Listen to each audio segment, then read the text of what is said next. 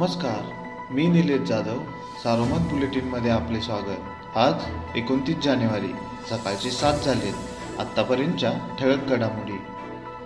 जिल्ह्यातील नेवासा रावरी पातळी पोलीस ठाण्याच्या इमारतीसाठी निधी मंजूर करण्यात आला असल्याची माहिती राज्याचे गृहमंत्री दिलीप वळसे पाटील यांनी अहमदनगरमध्ये दिली.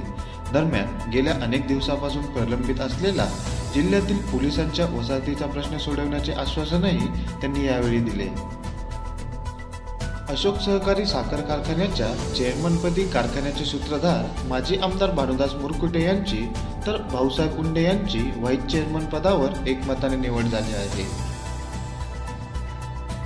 राज्याचे मुख्य सचिव देवाशिष चक्रवर्ती यांच्या अध्यक्षतेखाली मंत्रालयातून ऑनलाईन पद्धतीने झालेल्या ऊस नियंत्रण मंडळाच्या बैठकीत एफ आर पीचे टप्पे करण्यास शेतकरी प्रतिनिधींनी विरोध नोंदविला.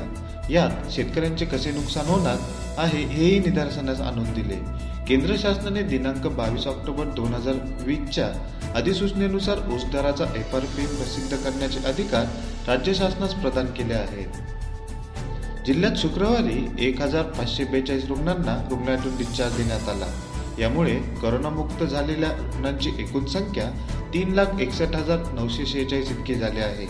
जिल्ह्यात रुग्ण बरे होण्याचे प्रमाण पंच्याण्णव पूर्णांक बत्तीस टक्के इतके झाले आहे. दरम्यान काल जिल्ह्याच्या रुग्णसंख्येत नऊशे एकोणपन्नासने वाढ झाल्याने उपचार सुरू असणाऱ्या रुग्णांची संख्या दहा हजार पाचशे सत्याऐंशी इतकी झाली आहे. शेतकऱ्यांची वीज थकबाकीसाठी खंडित करणे ही महावितरण कंपनीची कारवाई अन्न सुरक्षा कायदा दोन हजार तेराचा भंग करणारे आहे. या कायद्यानुसार शेती उत्पादनात घटेल अशी कोणतीही कारवाई करता येणार नाही.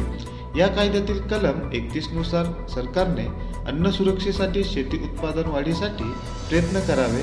वीज वितरण कंपनी मात्र बेकायदेशीरपणे वीज पुरवठा खंडित करत आहे. वीज बिल वसुलीसाठी अन्य मार्गाचा अवलंब करावा मात्र वीज पुरवठा खंडित करून देशाची अन्न सुरक्षा धोक्यात आणू नये अशी मागणी स्वतंत्र भारत पक्षाचे राष्ट्रीय अध्यक्ष अनिल गौडराट यांनी करत सरकार आणि वीज नियामक आयोगाला नोटीस पाठविली आहे. या होत्या ठळक घडामोडी. सविस्तर बातम्यांसाठी वाचत राहा दैनिक सारोमत किंवा भेट द्या. देशदूत डॉट कॉम या संकेतस्थळाला. नमस्कार.